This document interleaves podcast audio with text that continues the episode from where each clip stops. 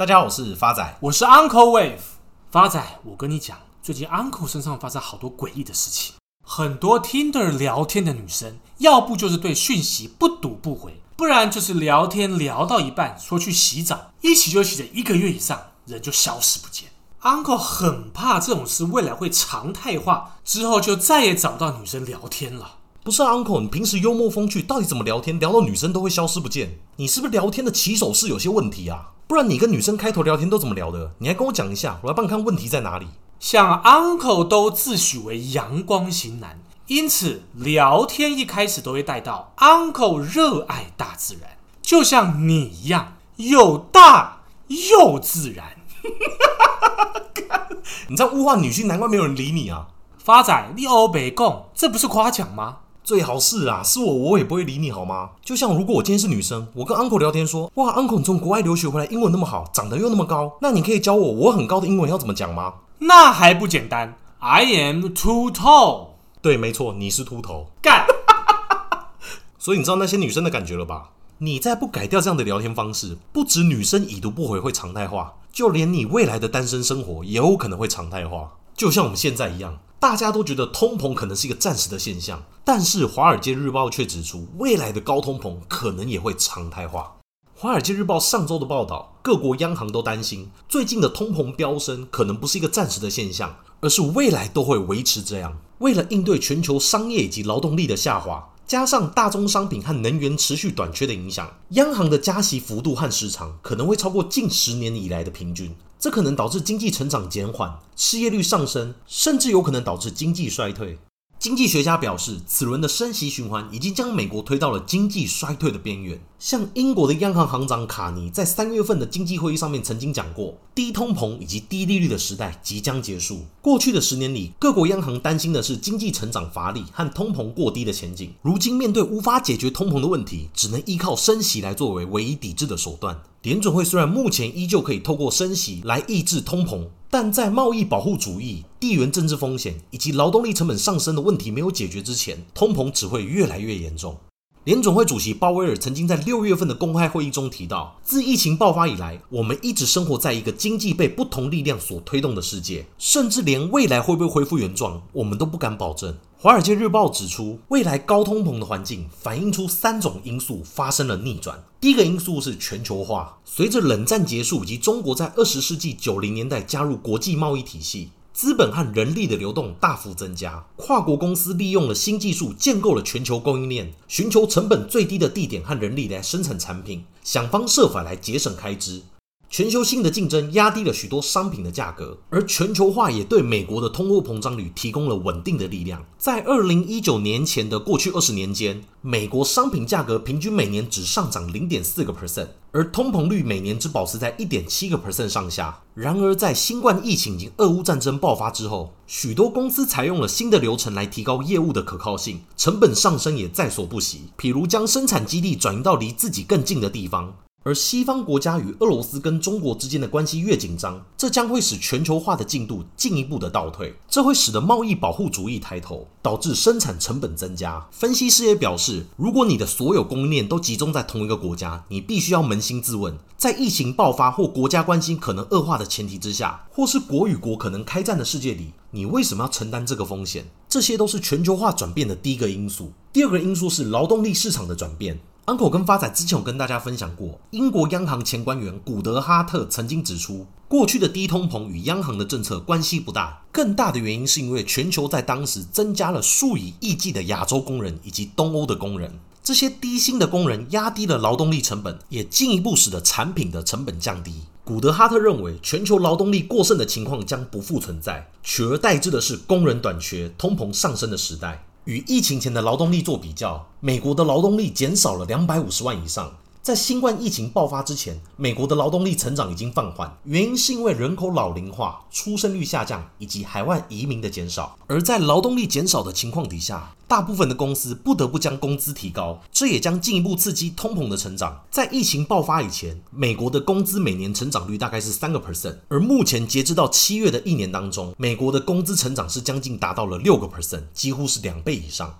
鲍威尔也在最近一次的访谈当中指出，海外移民的减少可能会造成劳动力市场供需之间的失衡。如果劳动力成长持续放缓，这将使得通膨的问题进一步推升，而以上就是第二个因素——劳动力市场的转变。而第三个因素，能源以及大宗商品价格的转变。过去十年当中，能源和大宗商品的公司并没有大举的扩充产能。当全球需求一旦成长上来，将会造成更持久的供应短缺风险。在这三个因素还没有出现之前，联总会照理来说可以不急不慢的升息，升息的同时还可以保持低通膨以及低失业率。但是现在却完全不一样了。必须要用更激烈的升息方式，才有机会压制通膨。华尔街日报也访问了几位鲍威尔联总会的同事，他们说，鲍威尔可能会犯加息过多而不是过少的错误，因为容忍过高的通膨对于联总会来说意味着更大制度上的失败，宁可错误的升息，也不愿意放过通膨成长的机会。但目前看起来，高通膨的环境必将成为常态。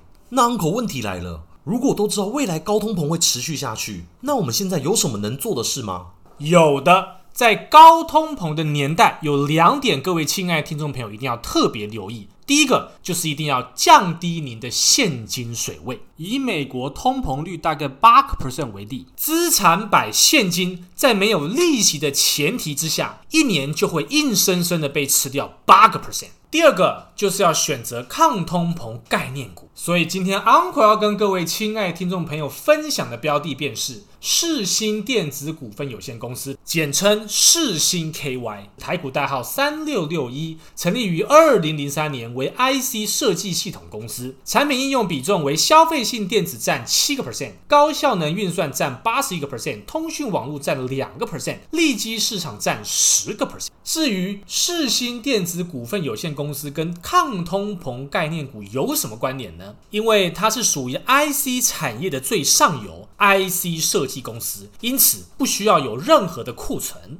这也间接降低了通膨对该公司的负面影响。Uncle 看好的因素有三：第一个，财务面，世芯 KY 上半年营收五十五点九亿元，年增四个 percent，税后净利八点八亿元，年增十三个 percent，累计每股税后净利为十二点三三元。世芯 KY 上半年尽管面临供应链问题，但营收、税后净利以及 EPS。均创同期历史新高。展望第三季，世芯 KY 预估营收比重、毛利率将与第二季相近，且今年上半年累积设计案将于第四季或明年初送至晶圆厂做成晶片，将贡献委托设计部门营收。世芯 KY 预计十月营收温和月增，十一月、十二月营收趋势向上。整体而言，第四季将有较显著的成长。尽管全球产业景气放缓，但世芯 KY 来自北美大陆市场高速传输设计及量量产需求仍维持强劲，未见转弱，看好营收动能将延续至二零二四年中。委托设计方面，世星 KY 于七六五四纳米先进设计制程保持产业领导地位，并获客户询问。来自北美及大陆设计需求均强劲，预期委托设计营收自第四季至二零二三年将维持成长。未来两年高效运算设计制程将持续从七纳米过渡到六五纳米。整体而言，世芯 KY 认为委托设计营收动能是线性成长，量产则是指数成长。另外，车用方面，世芯 KY 已获得多家电动车业者接触，部分设计案将开展，预计二零二四年将成为另一营收的成长动能。Uncle 看好的第二因素是基本面，世芯 KY 持续先进制程布局且发酵，今年上半年七纳米以下制程贡献已经来到六十五个 percent，比起去年全年六十个 percent 走扬。市场也看好，随着北美客户陆续进入量产贡献之下，七纳米贡献将放大，且委托设计方面也有五纳米的开案。贡献。针对车用产品，由于不少新创电动车业者投入车用高速传输晶片开发，品质要求高，认证时间长。但世芯 KY 目前已经有了先进驾驶辅助系统、车用资料中心等布局，将以车用高速传输晶片抢车用电子市场。预期在明后年陆续发酵，也有望分散产业的风险。近期营运来看，世芯 KY 受惠北美 AI 晶片量产贡献，订单动能强，市场预估第三季营收与获利表现将优于上季表现。至于第四季来看，受到产能端陆续出现缓解，有望争取更多供给。法人看好营收表现将有季增双位数的水准，获利表现也将在走阳，挑战历史新高。全年而言，市场看好，尽管受到产能限制影响成长幅度，但整体来说，在第四季产能供给出现缓解之下，营运动能有望增温，全年力拼达五亿美金的目标，获利将写历史新高。拼赚三个股本的水准，号称地表最强的苹果分析师郭明奇在八月十六号推特发文称，根据最新调查指出，全新设计的 AWS Inferentia 晶片将于今年第四季开始量产出货，并预料设计服务提供商世芯 KY 将最大受惠。再者，大陆全力加速半导体商跟商用 PC 在地化脚步。摩根斯丹利证券最新评估，乐观情况下，大陆在地化所生产的 CPU 占大陆 PC 跟伺服器市场渗透率，从二零二零年的一个 percent 大增二十九倍至二零二七年的三十个 percent。亚洲运算用半导体供应链中，以台积电跟世芯 KY 受惠程度最大。第三个 Uncle 看好的因素是技术面。目前世星 KY 正位于波浪理论的邪恶第五波当中。我靠，Uncle 我们听错啊，这是睽违半年以来的邪恶波诶。发仔，你没有听错，机会从来不等人的。第一波从二零二一年七月十四号的低点五百四十六块涨到二零二一年七月二十九号的高点七百一十九元，随后修正到二零二二年八月九号的低点六百零八元，再涨到二零二二年八月十九号的高点八百一十九元，最后修正到二零二二年八月二十三号的低点七百五十六元。那么现在正是从七百五十六元往上推波的邪恶第五波。那么未来的目标价会在哪儿呢？未来。世星 KY 会达到的目标价会落在一千零八十八元。Uncle，那这样空间有多少？将近快两成五。发展还没有完，这波美系外资的目标价甚至看到一千四百二十元。所以 Uncle 推估的目标价其实已经很保守了。最后是跟 Uncle 邪恶波一样，回味很久的回复听众朋友时间。第一位是我们新朋友老波霸的留言，喜欢你们两个在节目中互相吐槽，虽然有时候话题连结蛮牵强的，但听了就是很舒压。感谢你们用心经营。刚听完周一的节目，Uncle 推荐台积电。